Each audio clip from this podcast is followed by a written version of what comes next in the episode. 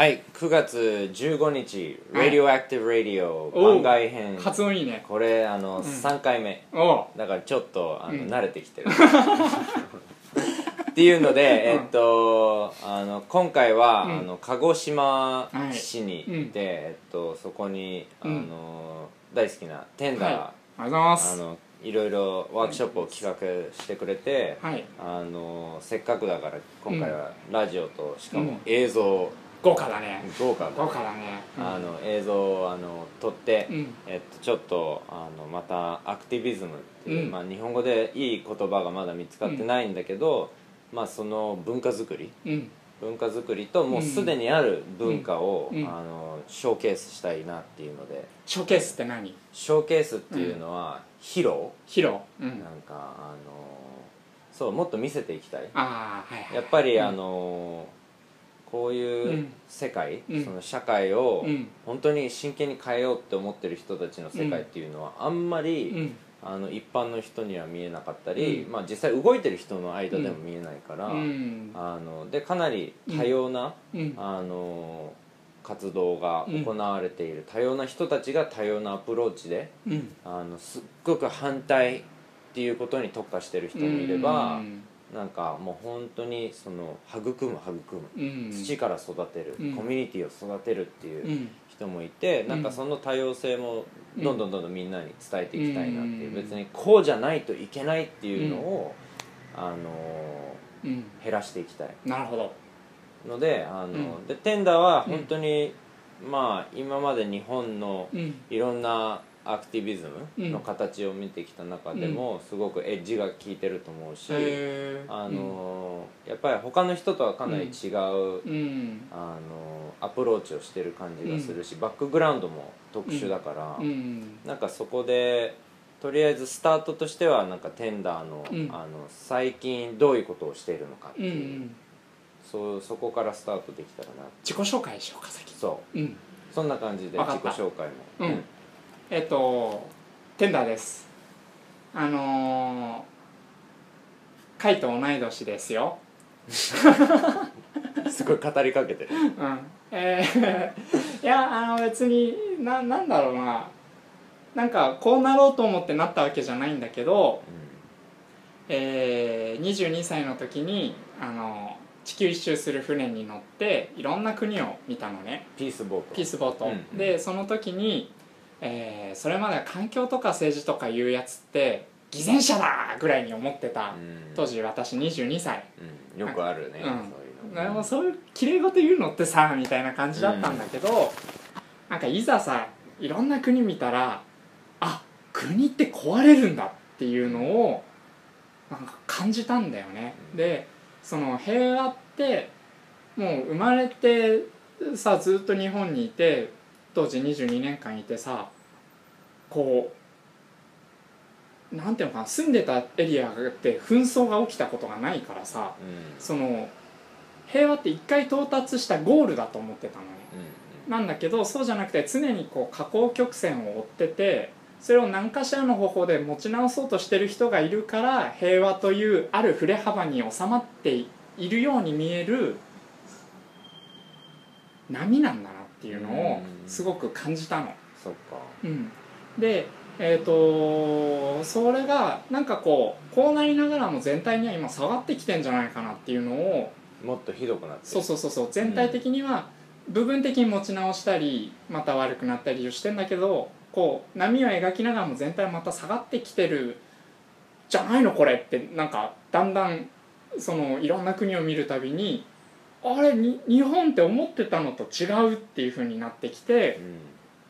でその日本に着く頃に、えー、と坂本龍一さんっていう音楽家の方が、青森県の六ヶ所村に目を向けるんだっていうことを発信したのね。うん。でそれは何でかっていうと日本中の劣化ウランが55基分が全部集約される青森県のこう青森県こうあるあるじゃん青森県の。このちょうど俺のなんかマッスルポーズみたいうな。そそうそう。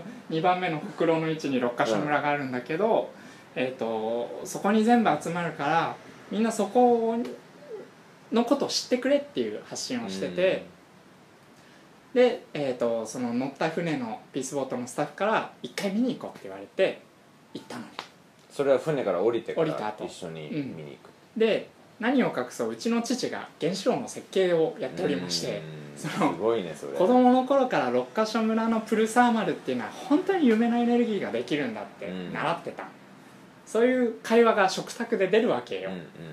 お父さん何してるんですって「いや夢のエネルギーを作ってるんだよ」で そのでも坂本さんが言ってたことが、えー、と父の言ってたこととひどく違ったからうん。それを聞いてみたらまあ核をめぐる親子喧嘩ですよ。うん。お前何も分かっとらんみたいな感じになりいやいやいやその原子炉の中じゃない話を今してんだけどみたいなことになってまあもう見に行かないとしょうがねえやって思って六ヶ所村行ったらすごくいいとこでさうん。でもう住むことに決めて。すごいねその。うん。何が何がいいって思ったの？美しかった。うん。なんか自然とか？がうん。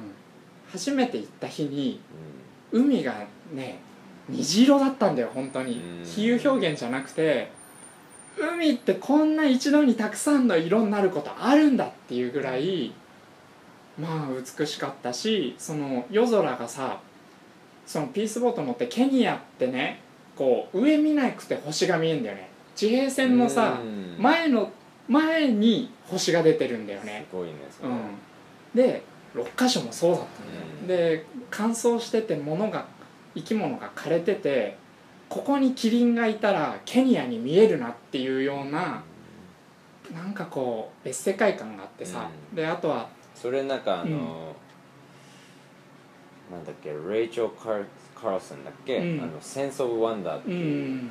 あの表現をしてたけど、うん。そういう感覚なのかああそうね。か自然の神秘に浸る瞬間、浸れる場所だった浸れねる場所ね、であとは俺は横浜で生まれ育って白菜を美味しいと思ったことが一度もなかった、うん。白菜はなんかこうスペースを、ね白菜あんまり美味しいと思ったそことない。うスペースを埋めるための野菜だと思ってたのそうそうそう鍋の。水だよね。うん。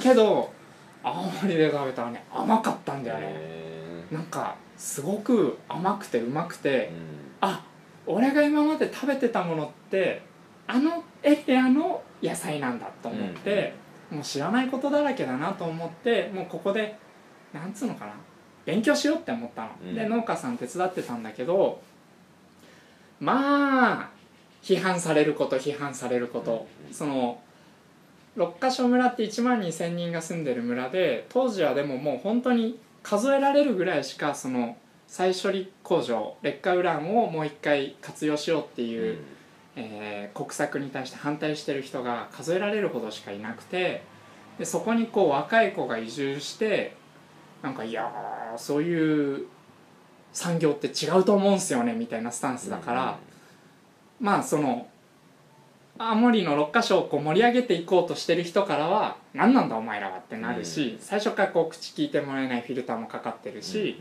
でそのうんまあ結構難しいけどよくあるパターンだよね、うんやっぱりそのよそ者っていう一つのうん。ハンディキャップもあるし、若者っていうね、うん。もう一つ、まあ、い社会的弱者だよねうん。若者っていう、だからなんかその立場からうん。やっぱりなんていうのかな何かを言っても大抵受け止めてもらえないし、うん。なんか、まあ、むしろ結構暴力的に潰されるっていうのは、まあ、地球上でよくある。しかも反体制的な立場を取るとものすごく、重なってんだようん。いろいろ。そうそう、でかつその俺が横浜弁だからさ、なんかもう気取ってるって取られるんだよね、うん。それだけで、うん。いやもうなんか俺のネイティブランゲージなんだけどみたいな感じなんだけど「じゃん」とか言うとそう「ふう」みたいな。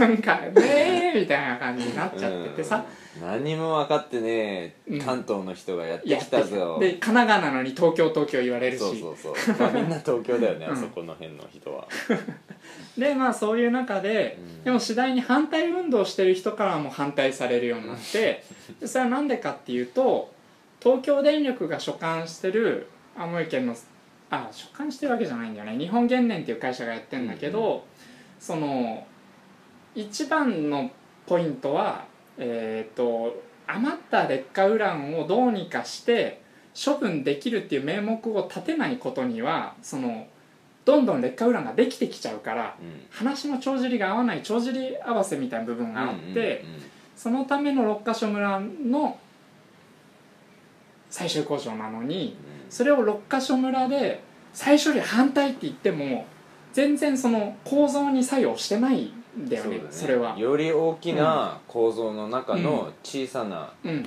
まあ一つ実際場所はそこで、うんうん現場はそこなんだけど見えてることそと発端が違うからさ。で発端はじゃあって言って遡っていけばじゃあみんな原発に暮らし支えられてるよね。でそこに今まで誰も反対してないし誰もってことないな、うん。多くの人が反対してなかったし2006年の時に原発どうなのって言うと「お前ばっかじゃねえの?」みたいな、そんなこんな安全な発電を何批判してんの？みたいな売国度扱いを受けた時代があるんだよ。そうだね、うん。まあ特にその時はまだ気候変動っていうのうん。も結構ホットな、そうだね。日本ではうん。まだホットなトピックで、やっぱり気候変動の真剣な対策としてやっぱり石油を使う問題があるから、うん。じゃあ原子そうクリー力でもうんうちらはエネルギー自給ができないから、もう本当に夢のエネルギー、はい。しかもテクノロジー大好きっうん。ていう、でそういういろんなのが重なってたよね。そこについたのが国産の純国産のエネルギーっていうう、もうなんか俺はその良さが分かんないんだけど、うんうん。そこにすごくこだわってるうんうん。感じがあってさ、んうん。でまあ国産の白菜みたいな。そうだね。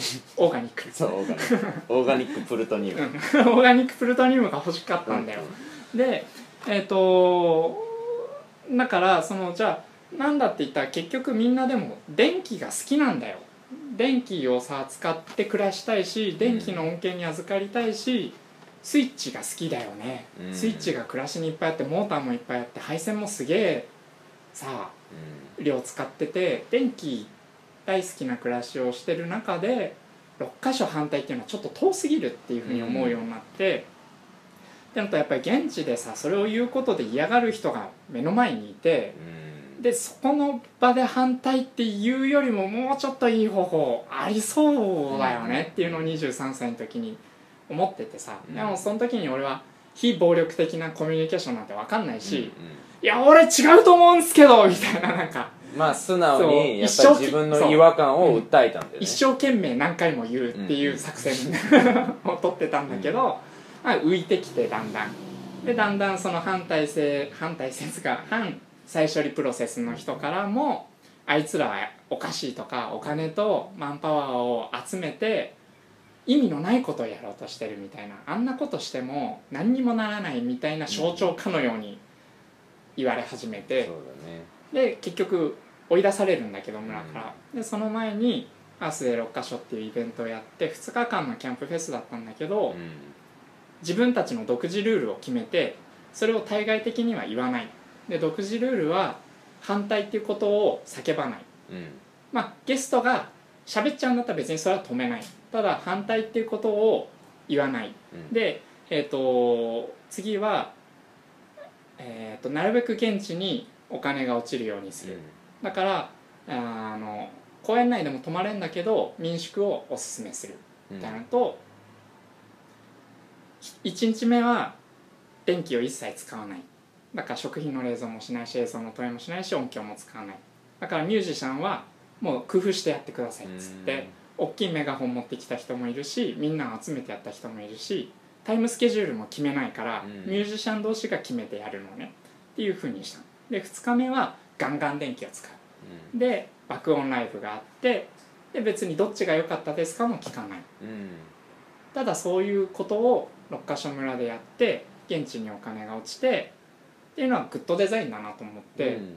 で結局それで市役所の人だったり警察署だったりが素晴らしいイベントだったって褒めてくれて、うん。また来年もやってほしいっていう声があったらしいんだけど俺はそれを聞かないままもう6か所から追い出され自分からも出ていきみたいなことがあって、結局その経験を経て、えー、と俺はみんなで何かやるってことが重要だって思わなくなったんだよね。うん。そのみんなそれぞれだしそれよりかはそのよく考えて配慮したグッドデザインがポンって場に投げられることの方がみんなが自発的に考えたり受け取ったりもできるしなんか結果的にはそっちの方がお俺のコンセプトで言えば早いんじゃないかなって思った。の。で、えー、とアフリカの最近よく聞くことわざでね。遠くに行きたければみんなで行け、えー、と早く行きたければ一人で行けっていうことわざがあるんだって、で俺は早く行くことを選択したんだよね。うん。でその後も、えー、となるべくお金を使わないコンセプトの実験をして放放浪したり逆に稼ごうと思って自営業やって餅をついたりつけひげを売ったりいろいろしたんだけどあ両方やってみて両方必要っていう結論うん。を持ってる。で今は、えー、と鹿児島の南薩摩市っていう山の中で、えー年間の家賃が1万円っていう家で水道とガスと電気を契約しないで山水とちっちゃいソーラーパネルと薪で暮らしててでも、えー、と自分で最近電気の解説書を書いたからその本を売ってビジネスもしてるっていうところ。そうか、うん。なんかその話ももうちょっと深くいきたいんだけど、うん。なんかこの6箇所の話っていうのはすごく、まあ難しい話、ん。でいろんな学びが収穫できると思うんだけど、まああのここ2日間テンダーと6箇所の話、うん。ね、まあ、テンダーの6箇所の体験についていろいろ話してて、なんかやっぱり僕がすごく残念だと思うのは、このアクティビズム活動している世界の中でうん。結構叩き合いっていうのが、うん。まあ、文化としてあるんだよね、うん。うん。ですごくその同じ反体制なんだけど、なんかやっぱりそこに調和がなかったり、うん。あのそもそもやっぱりその上手にんその、自分たちの価値観の違い、うん。戦略の違い、うん。あの現実の捉え方の違いの話し合いもできないうん上手うんうに、ん。であの本当にやっぱり僕が目指してるのはみんなが大事にされる社会なんだけど、つまり自分の考えてることとそぐわない人とか、うん。実際自分に攻撃しかける人も含まれるんだよね、うん。すっごい難しいんだけど、で一番悲しいのがやっぱりそのより愛のある世界とか、その苦しんでる人たちをサポートしたいって思ってる人たちが、同士が戦ってると、うん。で結構それがうん。絶望に、うん。深い絶望につながると、うん。あの思っていて、うん。実際、まあ、テンダーもかなりの、やっぱりトラウマっていうか、うん。かなりのダメージ、なんか若くてうん。いろいろ本当にそういう、ね、いろんな新しい悲劇を見てきて、うん。なんとかしないとって言って、自分なりにやっぱりこの同じことを続けても、いい結果にはつながらない、うん。だからなんかちょっと違う方向で何かしようよっていう、まあナイーブといえばナイーブだけど、その美しさその可能性を提示し続けたのに、うん。それをやっぱりなんていうかな理解する、うん。場がなかったり、実際それがもうかえってなんかみんなをなんていうのかなまあかきたててしまって、うん。あの結果的にはまあ犠牲者一人、ね。しか少なくとも一人。屍が。そうそう出てきてしまって、うん。やっぱりあで外から見ても、うん。それってなんかあやっぱり無理じゃんみたいなさ、うんあんたたちも、あんたたちでさえうん。そんなうん。仲間割れしてるのに、うんそんなもっと希望のある世界ができるわけない、うん。動いてる人たちができないんだったら、うん。動いてない人たちは動く意味がないじゃん、うん。みたいなさ。これはかなり、うん。あのリアルな課題なんだようね、ん。うちらの中で調和が取れないうん。と入りたくないじゃん、うん。だってそんな活動する動く、うん。なんかうん。みんなと違うことを言うってかなり厳しいうん。生活、うん。やっぱり切り離されちゃうからさ、いろんな人から、うんでひたすらなんかうん。よくわかんない攻撃される、うん。あのうん。なんかこの前、うん。パーマカルチャーのワークショップやった後に「いや私は苦しみは大事だと思うんですよ」うん。とか言われて、うん。あのやっぱり引きこもりとかも必要だと思うんですよとか、うん。なんかいきなりなんかバーって言われて、うん。なんかあんなにいい暮らしをみんながしたらうん。やっぱ回んなくなると思うんですよって言われて、うん。なんかあんまり深くは理解できなかったんだけど、なんかすごい不思議に思うんだよね。やっぱうん。りその最初言ってうん。たその偽善者とか、うん。やっぱりすぐにちょっとやっぱりうん。違う、もっと希望のある話を言うと、うん。みんなすごくそれをなんていうのかな、うん。あの信じられない。うん。信じられないしちょっとつっつきたくなうる、ん。それがもしかしたら好奇心から来てるのかもしれないし、もしかしたら、うん。過去の深いトラウマから来てるのかもしれない、うん。俺も昔はそうだったけど、うんいやそんな現実はないみたいな感じで、うんあのなんかどうしてもそういう人たちをうん。チャレンジしたり実際、あの潰していったりするうん現象もあるから、うんなんか結構そういうなんか活動家とかうん。アクティビズムの中の孤独な世界うん。をなんかもうちょっと協力し合って愛のある世界に変えられれば、うちらもうん。続くし、実際うん。本当に進んでる感が出ると思うんだよね、だからなんかうん。本当にテンダーが感じたこと、うん。まあ体験したことっていうのはもうすごいよくあるうん。ことで、うん。まあテンダーがそれでも続いてるっていうのも、うん。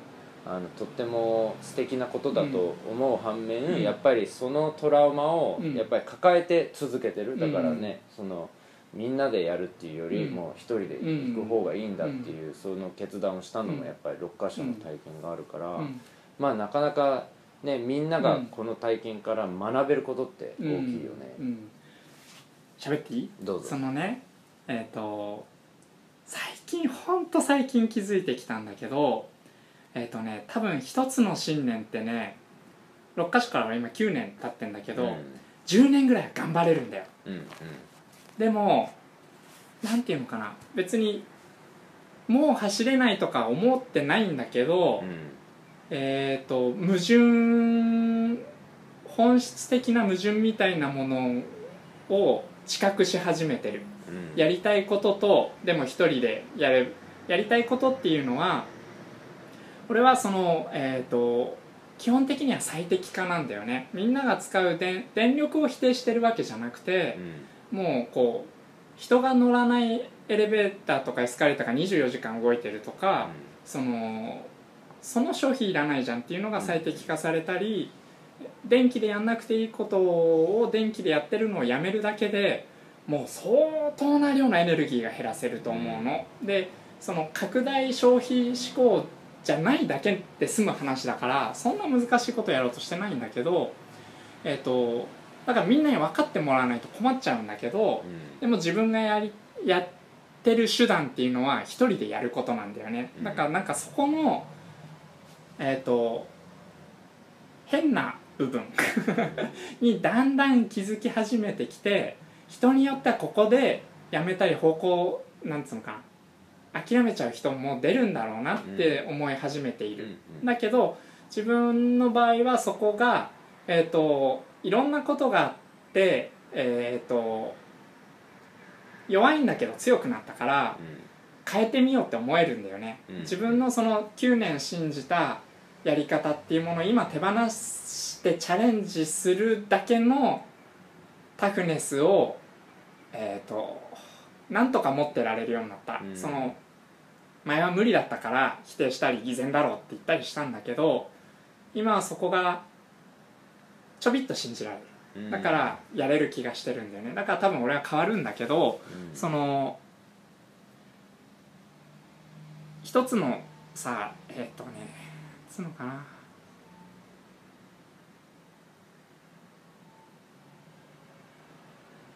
俺はえっ、となんかまあ初めて聞く人はさなんか受け入れがたいかもしれないけど多分すごい優しかったんだと思うんだよね、うん。で人の分のこう エネルギーの面倒まで見ようって思っててで結局それって壮大な話だからさ。でその時にこ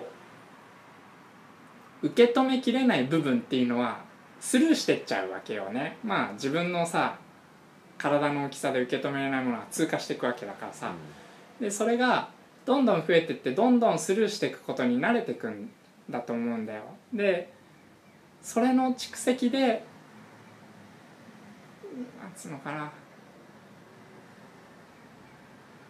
い今今の今ここ感が失われていくんだなっていうのに昨日ワークショップを受けて思ったのね、あのマインドフルネスのワークショップを。リンゴのさもう本当に一かけらをかじるだけなのにすごいゆっくりかじったらさもうすごい情報量だようね、ん。甘みも歯触りも舌触りも唾液が出てくる感じとか、うん。その自分のこう食道を緩やかに下ってってめっちゃ食道から腸に入るとこ俺わかるじゃんみたいなさ、すげえいろんなことがあるけどその情報量を受け取ることを放棄しちゃってんだよね。大きすぎるから。だからなんか受け止めきれないがゆえに流しちゃう。うん癖がついてたことに気づいてで幸せ幸福感っていうのもゆっくり歩くだけで幸福感があってさうん。で生きてることもわかるしまあすごくたくさんの情報があるのにそれを日々受け取っちゃられないんだよね。うん。今のこのペース配分が。うん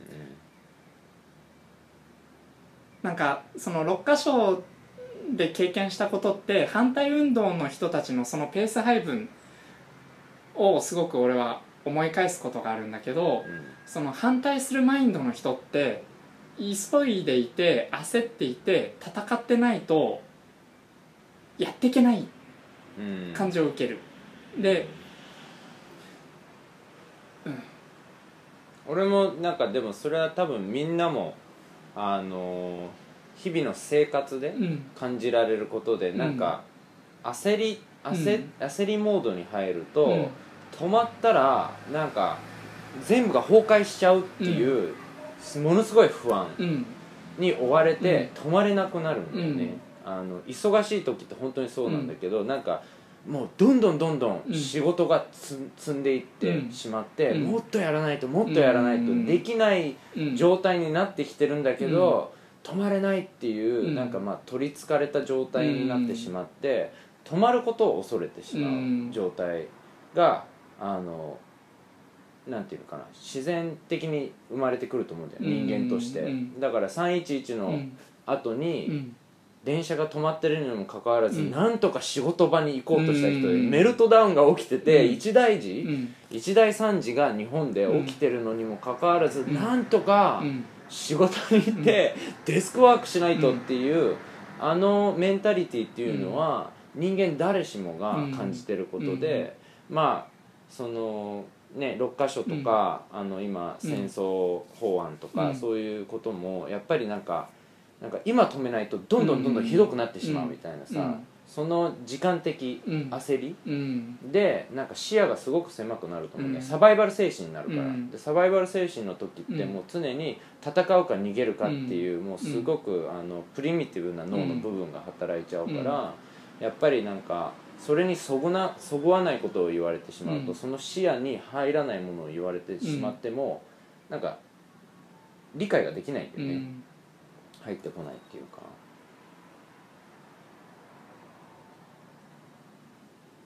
なんかその「止まる」っていう言葉がさうん。一つ難しくしてる部分があるなと思って、うん。停滞ではないんだよね。うんうん。だけど、すうん、なんだけどうまく言う感覚がまだ俺は分かんないんだけど、うん。まあ止まるになっちゃうんだけどさ、そのまあ呼吸の間を入れるみたいうな、ん、止まるっつったってせいぜい1分2分とかで十分なわけじゃんか。別にそれで仕事がねもう立ち行かないっていうほど忙しい人ってほんのわずかだと思うし、うん。その俺は運動家のメンタリティにすごくそれを感じた。うん。まああんまりサラリーマンと変わんないんだよね。うんサラリーマンと変わんないと思う。で声を上げることが反対だと思ってて結局その俺は、えー、と6箇所の経験から基本的に反対運動っていうものに一切関わらないようにしてて、そこは暴力があると思っているから、うん。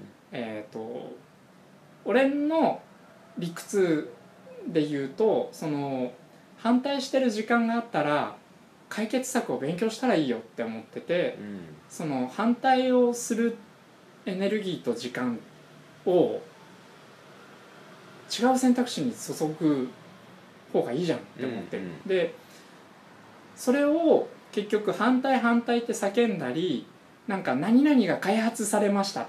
夢の発電方法が開発されましたっていうニュースを引用してきちゃうその弱さを見てほしいって思っちゃうんだよね。引用してそれを、うん。あの反対のそのそう正論ソースにする。うんうん。ソースにするでもそれっていつ実用になるかいつ商用になるか分かんないし、ね、開発してる人がもうやめたってある日言っちゃうかもしれないしさ、分かんないんだよ。それは自分の責任に帰結してなくてそんな夢の発電方法の話をするよりも自分が日々のをどう生きるかとか、うん。別に何も理化学の勉強しなくてもさ。うん。うんいやーでもいない部屋の電気つけとかなくていいよねっていう判断を10万人でしようよっていう話だと思うんだよね。うん。でなんかねそこは自分の中でなんか決定的にもうなんていうのかな。電車の連結を切り離しちゃった部分があっうて、ん。うん。今はそう思そうか、う。うん。その反対をするよりも、うん。やっぱりそのまあよく僕の周りで、あの言う人たちは、うん。次の社会を作っていこうよ。うんうん。もう次の社会を作っていって、うん。それがより魅力的であれば自然にそっちに人が人とエネルギーが移っていくからっていう表現をたびたび聞くんだけど、やっぱりその、ね、答えになるものを学んで実践していくことを、うんなんか今は大事にしてるってことだね。そうだね。うん。そこがでもそのまだ俺の中でもはっきりこれだこれだよということはないんだけど、うんグッドデザインと自己判断の違いっていうのがあると思っていて、グッドデザインがゆえにそっちに行っちゃうっていうことはグッドデザインかつ巧妙な悪さを持ってるものにも流れてっちゃうなっていう気がしていて、うん。だから分かんないんだよね。最終的には俺はみんなが自分の勉強をして自分に必要なものを知るっていうことが最終目的地であることは俺の中ではあんまり変わらないんだけどそのどういうルートを取るかっていう話だと思ってるね。グッドデザイン通ってもいいと思うんだけど結局例えばたびたびこういうエネルギーの話をしてるとフリーエネルギーの話が出るんだよ出ねてくるね。1を入力したら2出力される機会がもう世の中にある。そうそうそうだからエネルギー問題なんて関係ないんだって。関東にあるんじゃなかったっけ？なんかね 世界中にあるんだよ。もうね1600年とか800年に開発されてるはずなの、うんうん。でなんだけどそれこに別に物理法則ので否定されるとかではなくてじゃあそれが本当にできたことに思いを馳せてほしい。もしじゃあ今、えー、と北極圏とか南極圏が開発されないのは、そこに開発のエネルギーを注ぐとコストが合わないからだよね、うん。広大な土地もうん。氷温っていうエネルギーもあるのに。もしじゃあそこにかかるエネルギーがゼロになってしまったらこれ以上の開発が進んでなんつうのかな。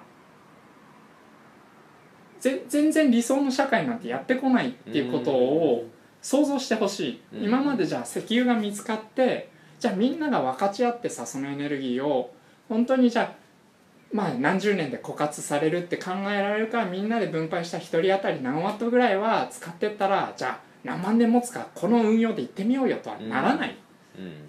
それを独占しようとしてだからフリーエネルギー機ができたらフリーエネルギーを守る法案が考え出されてそれが通って世界的な条約になって独占してそれの再分配っていう仕組みになっちゃうよね。ね。今の状況を見た。らうん。だから必要なのはそれこそ見てる場所は今フリーエネルギーの話をしてる人は六ヶ所村のはで反対運動してるようなもんでさ、そうじゃなくて一人一人の日々の生き方がテコをかける場所なんだと思ってんだよ、だから本を書くってことを選んだしその難しいんだけどグッドデザインよりかは脳みそに行きたいっていうのが心情としてある、そうだね。僕も、うん。あのすごく似てるところがあって、結局ねこういういろいろ社会一般社会にうん。流行りやすいのは、そのまあテンダーが言ってるグッドデザイン、うん。もっと省エネの、うんまあこの間も話してたけどハイブリッドカーとか、うんそういう省エネうん。よりあの、ね、石油を使わないような、うん。あの車とかいろいろ電気製品とかが流行ると、なんかもっと使っちゃう。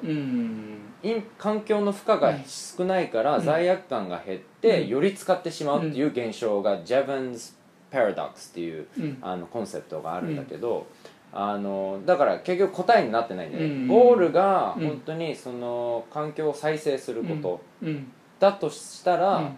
あの省エネで、うん。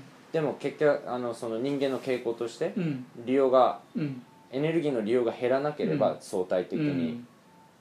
目標には達しないんだよね、とかやっぱりそのより環境に優しくしよう自然に優しくしようっていうのは負荷を減らそうで負荷をなくそうじゃないんだよね、んだからそれも結局環境の再生にはつながらない、うん。だからゴールが再生であれば、うちらが今取ってるあらゆる手段、今うん。流行ってるものもうん。全部あのゴールをミスするうん方向なんだよね、でこれがもうすごくあのシステム科学の中でも言われていることだし、禅の分野とかでも言われてるし、うん。結局うちらは、うん。そのより悪いことを減らそうっていう方向にいつも行っちゃうの、うん。悪いことをなくそうとか、うん。いいことだけをしようじゃなくて、悪いことを減らそう、でうん。も悪いことを減らしてもその再生にはならないっていう、うん。コンセプトが伝わってないんだうよね、ん。でそれはやっぱり、まあ、もっと深い話をすると執着の問題だと思うんだよ、ううんちらの今まで生まれ育って慣れ親しんでいるうん。この世界を手放すのは怖い。うんでそれは僕は共感できる。やっぱうり怖いもん。自分の現実を否定されたり、でも本当に答えの方向に行きたかったらそれしかないと思うよね、うん。そのいかにうちらの執着を手放して、うん。でもそれは厳しい貧しい、うん辛い世界ではなくて、あの最近その「我ただ樽を知る」っていう、その表現をすごく僕は大好きなんだけど、あの流行んないなと思って、ね、誰も樽を知りたくないっていうかさうん。樽を知らないことを祝う文化だから、華やかだよね。そうそう華やかで この間も話してたそのアバンダンス、うん。なんかいかに豊富さをうん。なんかみんなで祝福するみたいなさ、で俺は全然それも問題があると思わないんだよ、うん。やり方の問題で、で樽を知るってことは、命の豊富さを祝うってことだとう思う、ん。この瞬間どれだけうん幸せがいっぱい周りにあるかっていう、それを知った瞬間にもう何も必要になくなる、うん。でやっぱり命を支えるのって、うん。本当にもう酸素と水と、あのーまあ、ブレサリアンとかその腐食をしてる人以外は食料ね、うん。食料で、やっぱりその3つがあれば、うん。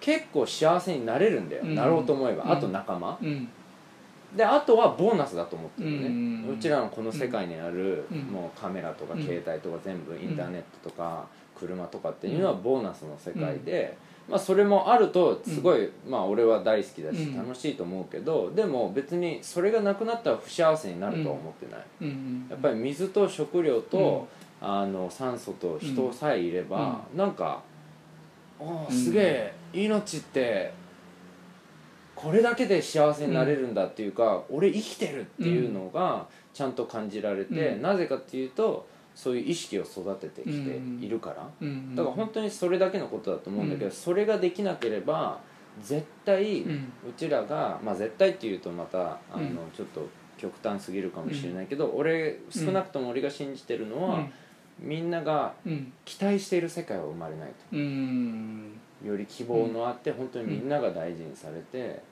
なんかありのままで、ああ今日も雨降ってて、なんかこれから自然がどんどん育つんだなっていう、うん。そういう希望そういう奇跡につながりにくいんじゃないかう。な、ん。だから結局意識の問題だと思うんだよね、そのためにさすごい長い道を作る必要があると思っていて、うん。どう思う？そのどう？いうもうちょっと言えってと例えばうん。俺は、俺自身は原理主義者だからまあそれこそ契約しなくても生きていけると思ってるし、まあうちですらその300ワットのパネル乗っけてて、まあ、それこそその減らしていく方向だからさ過剰だと思ってるのね、うちの仕組み自体は、俺にとっては。なんだけど例えばうちを見てもそれじゃ暮らせないっていう人もいるし、うん。これだったらいけそうって人もいるしそのじゃあライト1個消してみましょうかだったらやれる人もいるからさ、そのみんながこうコミットできる長い道を引いていく必要があるなって思ってるのね俺。うん。どう思う。そうだね。僕がまあ多分ちょっとその、方向性の捉え方の違い、また言い方の違いかもしれないけど、俺はとりあえず、うん。あの寄り添いながら、うん寄り添うと信頼関係が生まれるから、はい。うん。だからもう iPhone 手放せないの分かるよ、みたいなさ、うん。俺もなんか、知らん間に電車でなんかどうでもいいのにニュース見てたり、うん。なんかそれしてるから、で結構楽しいよねっていう、うん。その寄り添い、うん。わかる、うん。俺もその世界の人だから、うん。けどやっぱりなんか首も痛くなるし、うん。なんかなんかちょっと振り回されてる感だし、があるし、うん。結局お金もうん。インターネットの会社に払ってたりして、うん。それちょっとなんか別に必要ないかなって思うことがあるう、うん。それもちょっとした寄り添いだと思う、うん。みんなもなんか別に必ずいつも必要だとうん。思ってないと思うしやっぱりそのインパクトもうん。なんかやっぱり結構ねランニング日々の生活のランニングコストが高かったりするからだからそこが共感の部分だと思う、うん。まず共感してで違和感は自分のもの。俺が違和感持ってる、うん。別にあなたはうん。そのままでいいよ、うん。俺はでもこれなんかね最近ちょっと違和感あって、なんかこういう楽しい生活をしようと思ってるっていう。で実際やる。であのこの共感と楽しさのパワーって半端ないと思うんだよ、うん共感は信頼を作るパワー、うん。で楽しさは人を引きつけるパワー、うん。まあ共感もそうだけど、うん。だからなんか楽しくやってれば自然に人って来ると思うんだよ。でテレビとか CM とか見ると、なんか結構楽しさを使ってるのね、うん。もうなんかみんなあのねなんかげ、うん。あの漫才のテレビとか見ると、うん。面白くなくてもみんな、うん。あははとか笑ってるわけじゃん、うんなんか楽しそうになるじゃん、別に全然おもんなくても、うん。なんか笑ってるとなんかまあ、楽しいみたいなさ、あのとかサティシュクマールっていう、うん。あの僕が大好きな、うん。あのまあ仙人みたいな人、うインド人の仙人みたいな人が、うん。授業に来ると、なんか最初の5分ぐらいもうひたすら笑ってんの。へですごいなんか居心地悪いの最初、んなんで笑ってんだよみたいなさ、でもなんか笑っちゃうのだんだんだんだん、でやっぱりそのパワーってまあ一種のうちらの脳のなんかミラーニューロンとかそういう話とかもうん。あの聞いたことあるけどやっぱりなんか伝染するんだよね。うん。だからみんなうつだったらうん。周りがいっぱいうつの人がいるとだんだん自分もうつになりやすい。うん。でも周りが楽しければうん。なんか自分も楽しくなる、うん。で結局ね豊かさっていうのはやっぱり楽しかったりうん。居心地よかったりうん。満たされてる感じそれを豊かさって僕は言ってるんだけどなんか俺が豊かにうん。あのシンプルな生活をしてたら多分それに惹かれて人がどんどんどんどん来ると思う。でみんながそれを一気にやる必要はないんだよ。うん。あるなんか3%か4%か知らないけど、うん。それぐらい少ないけど、うん。それぐらいの人たちがやったら、うん。一気にずらってうん。その天秤がずれるっていう話をよく聞いていて俺はそうだと思うんだよ。だからテンダーも、うん。なんていうのかなやっぱり楽しくうん。暮らしてれば、魅力的だって思う人たちがもうすでにいるし、うん。どんどんどんどん増えていって、ある一定の量を超えると、もうずらーってうん。大勢の人たちが一気に、ああうちは取り残されてるよみたいな感じで 今これが流行ってんだっていう感じで映ると思うから、うん。まあ長い道っていう表現うんが、まあ、どういう意味かはまだ俺ははっきりは分かってないけど、うん。俺はなるべく寄り添ってうん。楽しく生きる。寄り添ってうん。楽しく生きるっていうそれをやってるだけ。すごく大きなことに気づいたよ。うん。その俺はやっぱりあくまでも自分が先に行って後に残ったもので伝わればいいと思ってる、でその一つの理由が100年後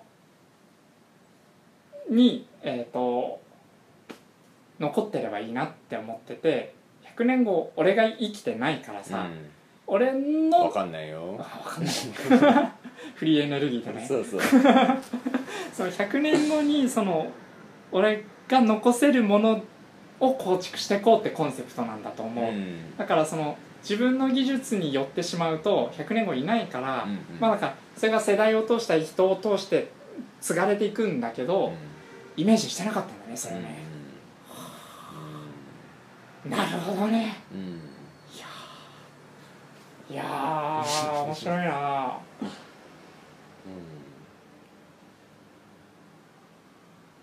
そうだね。まあなんか多分いろんなやり方があって、俺もなんていうか俺の中でアクティビストっていうのは、なんていうのかな文化の実験を起こしてる人たちだと思うん。だよ今ある現実をうん。明確に変えようとしてういる、ん。で答えをうん。あるって信じてる人もいれば、うん。なんか分かんないけどちょっと今の現実は、うん。俺無理だなみたいな感じで、うん。できることからやってる人たち、うん。で俺はどっちかっていうとそっちの、うん。なんか今の現実今の苦しみ、今のやっぱり俺が想像してるこれを続けたらどこに行くかっていうのにものすごい違和感を感じていて、うん。なんか心地悪いのね、うん。それが、うん。なんか放っておけないっていうか、であの別に答えを持ってるほどの傲慢な思いはないけど、うん。でもやっぱり本当に愛から動いてる人と出会っていくと、うん。なんかでその人たちの周りの現実は確実に変わるのね、うん。でその人たちの周りに人が集まってくうるの、んでそれに何かあるなと思って、その人たちの教えを実践していく中で、あこれ結構いいみたいな、うん。今この瞬間、ん。俺が求めてる世界を作れるんだ、うん。この俺の周りでは少なくともっていうのを感じ始めてからとりあえずいろいろ実験しながら、うん。実験観察実験観察みたいな、これをやってみたらどういう変化が起きるのかっていうちょっと科学者的なアプローチをしていってなんかとりあえず今生きなんかたどり着いてる一番やっぱり自分も満たされるし、うん。なんか結果も出てきてるなっていうのはその共感して寄り添ってうん。楽しくやっていくっていう。それを俺はあのブランド名をつけると、うん。この非暴力コミュニケーションとか共感コミュニケーションっていうのと、パーマカルチャー、うん。その六ヶ所村でね俺が明日で六ヶ所をさ最初4人で企画して3人中抜けしたの。うん。うん4人共同代表だったんだけど最後俺だけ残ってやってでその時に結局誰一人かどうかまでは分かんないけどほとんどの人がその反対的なことは言わず最後終わった時に残ったゴミが4 0キロだったのね。うん2日間のキャンプフェスでさ、うんでまあすごいことだと思うんだけど、でその時にでもこう場に来た人がさ結局お客さんもすっげえ揉めてるっていう前評判を知ってきてるの、でうん。東京から来るのもすごい大変だし、うんうん。まあ、山の中までどうやって来るんだみたいなうん。立地でさ、うん。で来た人同士が全然初対面なのにで名前知ってるとかでもないのにハグするの。でもうすごいびっくりしたけど、うん。その最初俺だけかと思ったのね、うん。なんか「うわーいらっしゃいませ!」みたいなのがあって、いやーなんだこれと思ってたんだけどみんなしてんのよね、うん。であこれ平和だっていうのをうん。俺はその時見たんだよね、うん。であれは2日間の平和だったんだけどうんその時はでも思った。これ伸ばせばいいんだって思って、なんかあそこにヒントがすげえたくさんあったんだよね、うんだから傷ついたり嫌なことはたくさんあったんだけどなんか今俺がそれこそそのシステムにあんまり翻弄されてなくて割合好きに決めてなんていうのかな文化的実験を繰り返せてるのは6箇所からだよね。うん。6箇所に行ったからそうだね。23の時に。ってとこはまあ感謝してる、うん。率直に言える。うんうんだからあれだよね。アクティビズムっていいもんだよね。そうなんか 俺は好き。あまあオタクだからね、うん。でも俺も911でうん。そのイニシエーションを受けてさ、うん儀式よ、儀式、うん。そうそう。なんかお前の信じてる現実うはん。妄想だみたいな、うん。やっぱり本当に戦争のない世界っていう変な妄想の中で生きてたからさ、うん。バブルの中で。で急になんか自分が住んでる国がうん。じゃあこれから戦争行くぞみたいな感じで盛り上がった時にやっぱりもうがむしゃらにうん。俺もその時18歳だったからさ、もうやばい止めないとみたいなさ、でなんかでもうもうどんどん叩かれる、うん。なんかそんなバカなこと言ってないで、ただ黙って勉強しとけみたいなさなんか結構厳しいことをいろんなところが言われたり、へね、な同じ活動家でも、なんか「いや社会主義だ」みたいな感じで、うん。そんななんかみんなピースとか甘いこと言ってないで、体制を殺すぞみたいなさそれぐらいの結構人たちもいたりして、なんか結構ヘビーなんだよね。うん。でもそこから学ぶことっていうのがやっぱりもうものすごいリッチ。うん質の高い学びなんだよね、うん。傷うん。傷口も大きいけど、うん。質の高い学びで、なんか本当にリアルなものと触れ合える、うん。リアルなそのうちらの心にある対立構造、うちらの心の中にある暴力、で愛がなんていうかねじれてしまってそういう結構ものすごい暴力的な表現うん。になってしまう。うん。自分の中も周りの人もうん。っていうのをやっぱりそれに気づいた瞬間にあのより本質的な生き方ができるんだと思う。問題は外にあるんじゃなくてうちらの意識の中にやっぱりその問題の種がいっぱいあるそれに気づくことがやっぱりとっても重要なんだと思うんだよね。その911でさ会の周りでそれを自覚した人ってどれぐらいいた感じがする？うーんまあそれはすごい難しい質問だね。あんまりいないと思う。うん続かない人が多い、うん。なんかさいやっぱり若いし、うん。なんかまだ自由じゃん学生の立場っていうのは、だからなんかまだその、純粋な心をうん。あんまりあの閉ざしてないうん。状態で、なんかやらないとっていうところで、うん。もうビシビシ叩かれたり、あのして、うん。やっぱり燃え尽きちゃう人たち、うん。実際逮捕されてうん。潰されちゃう人たちとか、あのがほとんどだったり結局なんかいやこんなん意味ないじゃんみたいな感じで普通に就職していくやつとかいっぱいいるけど、やっぱほんの一部で俺の周りでたまたま結構愛から動いてて、うん。いい先生を持ってた人たち、うん。それこそサティッシュ・クマールとかうん。バンダナ・シバとか、あのものすごいうん。先生のもとでうん。学んで、なんかそのじゃあ持続可能な社会を作るための、うん。あのコミュニティうん。教育プログラムを作ろうみたいな、うん。で大学を実際変えていこうっていう、うん。そういうスタンスでで、それを運営するのはもう学生か卒業生、うん。オンリうん。ーであのさらにみんなファシリテーションと非暴力コミュニケーションのあの技術を身につけて運営するっていう。そこが俺のなんかやっぱりここまで続いてきている、うん。あの理由だと思う。そういうとこってなんかアメリカのカルチャーっていい感じする。なんか日本だと精神論に行くじゃん、そこで。ここでこらえてみんなで一一致団結みたいなさ。うんそう。今かもそうかもしれないけど、もしかしたら俺最近違うかもなって、へーやっぱりなんかあの日本でもそういう場はあるんだと思う。うん。ただ、うん。知ることがほとんどない。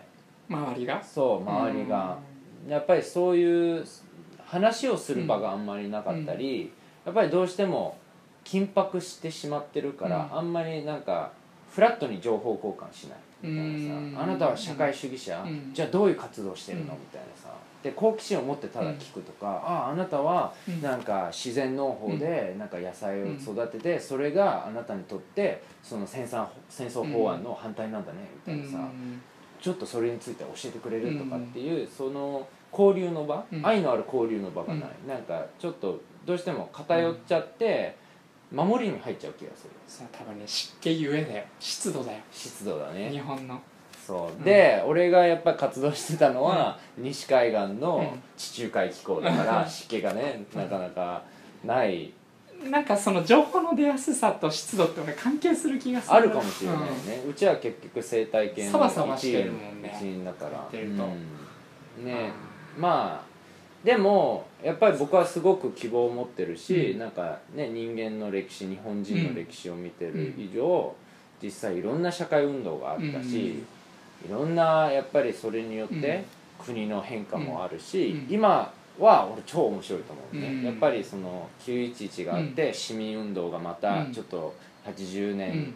以降やっとリバイバルしてきた、うん。別にその間にないわけではなくてね、特に沖縄とか。うん成田空港反対とか、うん。いろんなうん。結構すごい活動があったけど、うん。やっぱり今はもうちょっとマスうん。その一般社会うん。になんか流出、やっと流出し始めて、それが脱原発につながって、うん。今度はうん。戦争法案とかうん。いろいろやっぱりなんかうん。みんな動き始めてる時代うん。でいろんな実験が日本中で行われている、でいろんな面白い人たちが動いていて、じゃあそれをやっぱりそのしっかりとうん。根底は愛なんだっていうところに根付かせるのがあの僕としては一番面白い冒険だと思うんだよね。うんそこの愛にちゃんと根付かないと、うん。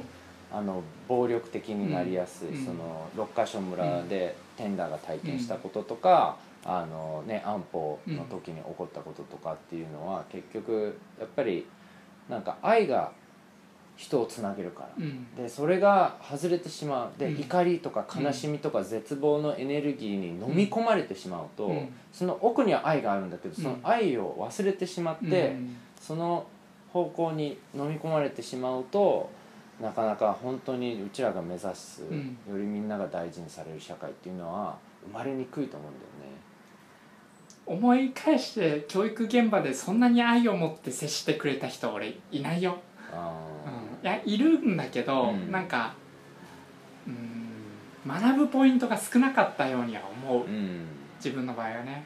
そう結構その先生とのなんていうのせんねつばぜり合いみたいなのもあるもんね、だね。なんかあの先生俺のこと嫌いだからみたいなうんさ、うん。うそうだね。まあだからうちらの教育とかね、うん。もう全部対立構造評価と批判、あなたは正しいあなたは間違ってるっていうそのんうん。それってすごいでかいと思うんだよ、ううんちらの今の現実を作ってるのはまさにそういう教育、うん。でもやっぱりみんなみんなっていうか多くの人たちがその世界でうん。生まれ育ってるから、それが当たり前の視点だと思うんだけど、ねその僕は大好きなルーミーが言う詩で、その正しい行いと間違った行いを超えたところに野原が広がっています、そこで会いましょう。っていうのが、なんかもうそれそれなんだよ俺はね、うん。まさにその野原へのうん。道しるべをどんどんどんどうん。ん日本中、そして世界中にこっちだよこっちだよっていうのを置いて一回行けばうん。分かると思う、うん。そうだね。あって。でも、そのねそれを体験する場が少ないからまだ、やっぱりなかなか話だけだとまあ愛なんてうんいいよみたいな。なんかちょっといじけてる大勢の人たちがいると思うんだけど、うん。本当は愛を求めている。あみんな。ー、うん。だからなんかその愛を感じられる場所を増やしていって、例えば活動家うん。イコール愛っていうぐらい、うん。一般の人たちがそれをつなげれるような、あの社会運動ができたら、もう一気に変わると思う。うん活動家になるとすごく愛を感じるし、なんか愛の種を植える、うん。あの世界なんだって、うん。みんながそういう連想をし始めたら、いやちょっとやってみたいなみたいなさ別にそれだけをやりたいうん。とは思わないかもしれないけど、でもなんかやりたいって、うん。でもなんかそれがなんか体制に向かってうん。なんか反対をする、うん。デモをするとか、あの署名運動をするとか、うん。あの必死にバイトしながら 夜遅くまでなんかブログを書くみたいなさ、そういう感じだとまだやっぱりみんな入りにくいし、うん。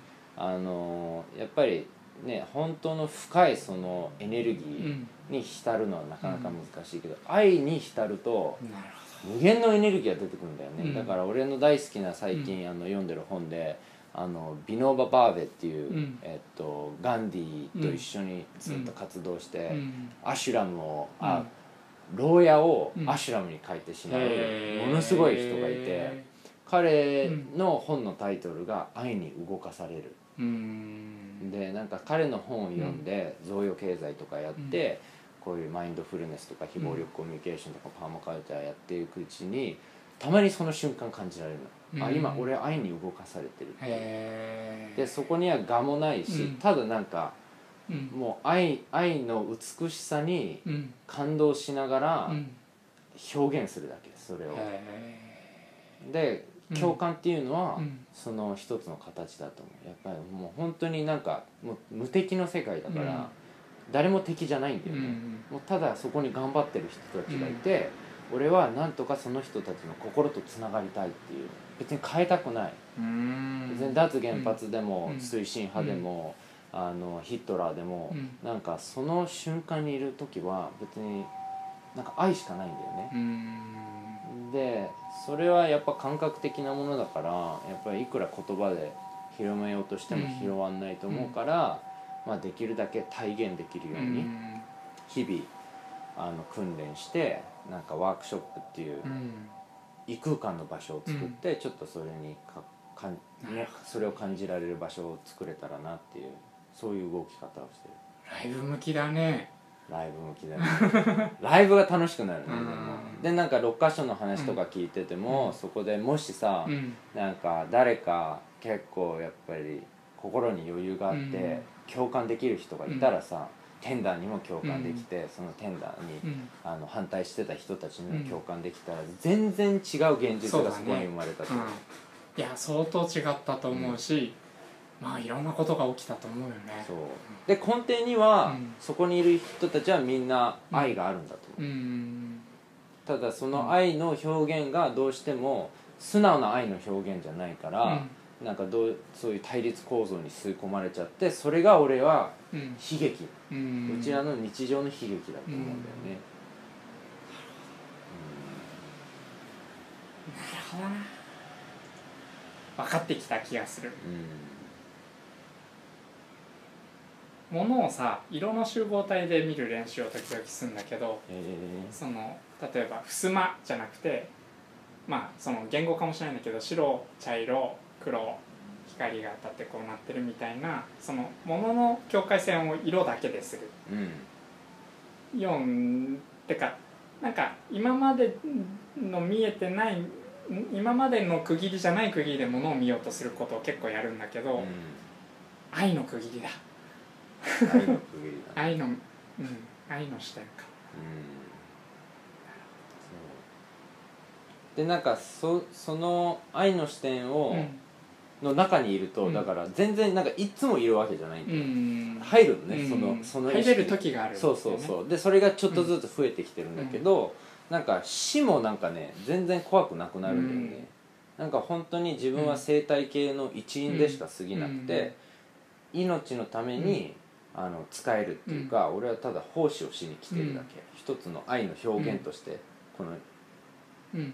空間に存在していて別に生きてるも死んでるも別にどうせ元に戻るだけだから、なんかそれも本当にものすごいパワーだよね、うん。やっぱり恐れをなくした瞬間にうちらはものすごい自由をうん。手に入れるから、でそうするとクリアにうん。自分が何ができるかっていうのが見えてくる気がする、うん。だからちょっとずつなんかその世界を広めていけたらなんかまあ単純に楽しくなると思うみんな、ね。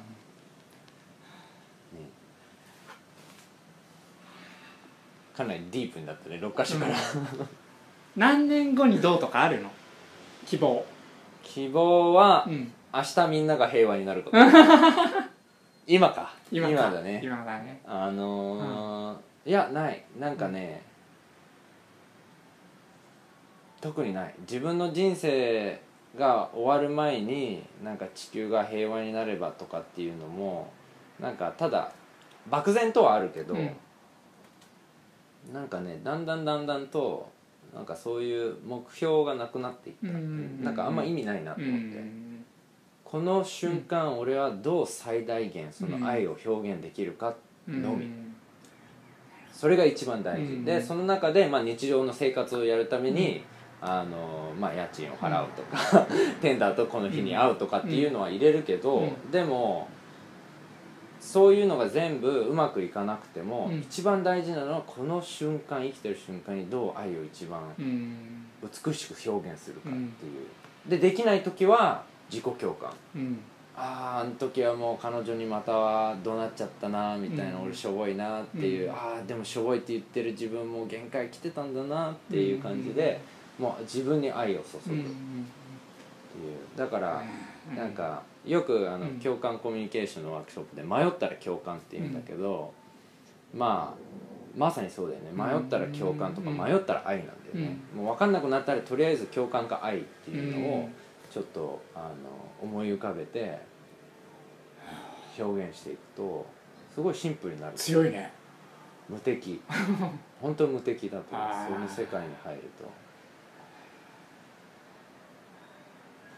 いやー俺はやっぱりそれをどう広めるかとか考えちゃうな。うん、うん。そうだね。でもやっぱりその体現することが広めることだと思うんだよ、うん。一番パワフルなのはその自分がもうそれであること、うん。そうするとよって勝手に来るからさ。だってガンディとかなんかさ、ネットなかったんだよ、うん。いやでもねネットがないから意向が増すんだと思う。うん。かもしれないね、うんでもやっぱりね情報の伝達もさ、ガンディに直接触れ合える人もさ、やっぱり限られてるわけじゃん、うん。でもやっぱりその自分たちの生き方を全部一変させて、もうものすごい手放しだよね、うん。ガンディと一緒に本当に動いた人っていうのは、もうドッティだけだから、うん。その自分でうん。あの紡いだあうん。の服。で生きるって、うん。だからそれって相当な覚悟でやっていて、やっぱりそれは彼が体現してたからだと思う、やっぱ言葉だけじゃなくて彼を見てうん。彼の生き様、うん。彼が言ってたその「ん。My life is my message」っていううん俺の人生こそが俺のメッセージだっていうのが、俺はもうガーンってきて、ブルーハーツみたいだね。そうなの。うん。だからまあそうそういうまあそういうところかな、うん。であのあい1時間6分になっちゃったんだけど、うんうん。簡単に最後に、うん。なんかテンダーが最近やってることもうん。なんかちょっとだけ付け加えてあ。のあと本も最近出版して、本を出版するために、うん。出版会社も立ち上げたっていう、ん版元になった。そう、ん版元になったっていう、うん。かなりあのハードコアなあの、ことをやっているテンダーさんなんだけど、ちょっとだけそれもあのみんなに伝えて終われたらなと思う、うんうん。うん。えっと最近「我が家電力」っていう本を書いてでそれは小学校6年生までで習う理科の知識で家一軒の電力自給はできるっていうふうに音楽大学出身の俺は考えて理系じゃないので。うん。でその知識とか今までウェブで検索して得たノウハウをあの 専門家の人に検証してもらいながら小学校6年生で読めるようにまとめた、えー、と解説本。うん。で読めばあの100ワットのソーラーシステムを組んで運用していろいろ応用することができると思う、うん。でそこには思想も込められてんだけどそれはぜひ読んでほしいっすな。可愛いイラストもいっぱいあって相当読みみやすいと思う。読みやすいよね、うん。でえっ、と自分で版元を作ったから書店流通をあんまりさせてないのね、でそれは意図的にそうしてるんだけどそれはその取り次ぎって言って書店流通する人が4割近いマージンを持っていくような今日本の書店のシステムがあってそれをするために出版っていう世界で著者が一番扱いが低くて弱いの。うん。うんだからすごい収入も少ないんだよね。もうびっくりするぐらい少なくて、取り次ぎが相当持ってくんだけどまあそしたら自分のウェブサイトを見てくれる人が毎月何万人っていてくれるから、もうその直販でいいやと思っててでそれで今あの出して2ヶ月で荷刷りかかってうんおめでとうございます。結構売れてる。順調に売れてて。ちなみに俺は三釣り。お。1個上をいった。一個上を行 かれた。は いまあだって版元が取り次ぎに回してるじ俺版元いるのかな？ゃんあモーモーズでしょ？がマガジン版元なのかな。そうそうそう。がそうか。取り次ぎ業者にマージン払って全国の書店に流通して。る全国の書店に全然流通してないのあそうなのじゃあうちはもう結構あの買い取りで、うん。その書店あの、うん。まあまあが好きな人たちが買い取りで、あうちと一緒だじゃんそうそうそう似てる似てへー。るただ俺は面倒くさいから委託してる全部。うんうんうん。はいはいはいテンダーとほどしっかり頑張らない、まあでもそれやってみてすごい分かることたくさんあったしうん結局その俺は、えー、と個人で山でナイフ一本で生きていくことが答えだと思った時時期があってから山ごもりとかを練習したんだけど結局その環境を保全するために必要なのはサバイバル技術じゃなくて林業政策。うん。山林の政治的な判断だっていうことに山の中で気づきでそれから政治にかかるようになって選挙を手伝ったりしてたんだけど日本ではその選挙が順調に進むほど民主主義がしっかりしてないなと思って、うん民主主義の結果今の世の中だよって言えるほどあのフェアに民主主義できてないって思うのね。でだからその民主的なものって何だって言ったらマスコミュニケーションだと思ってテレビとか新聞とかにどう進出していくかっていうことをこの1年間やっててでまあある程度進出できたんだけどその結果そのなんていうのかな。1対個の対話みたいなものを感覚的には1対他でやるのがマスコミュニケーションだなんだってことが理解できてうん。別に大勢をバカにしたりそのひとまとめに扱うようなものではなくて1対1を1対他に切り替えてどう多くのその中でも多くの人に伝えられるかっていうためにものすごい一生懸命考えるしそれこそ美しい悩みを持ったりするのがマスコミュニケーションなんだなって俺なりに腑に落ちたんだよね。でなんかそういう今段階にいてえっ、とまあ基本は今執筆文章を書くことがメインになりつつあるんだけどそのウェブんウェブもね別にもろ手を挙げて OK だと思ってないんだけどそれはなぜかというとエントロピーが高いから。うん。存在するためにたくさんエネルギーを使って石板に書いた文字はほとんど熱に換算されずに何千年って残るわけだから、今みんなが Facebook に書いた文章は北欧のデータセンターでものすごいエネルギーをかけてさうん残っていくわけだから時代を超えて。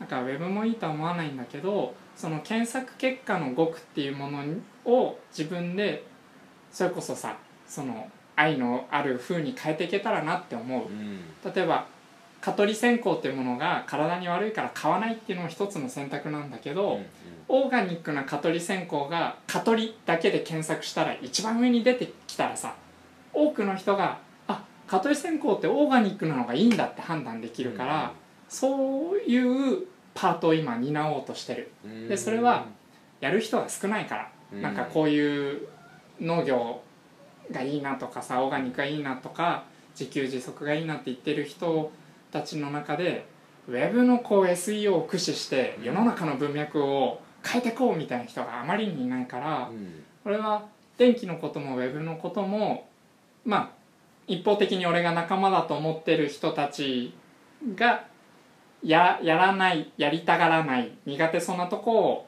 専門的に担えればいいなって思って、今んとこそこのカバー範囲を担ってるけど、昨日一昨日とカイと話して山に戻ろうって決めた。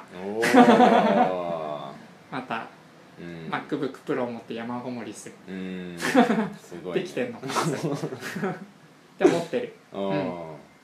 ところ。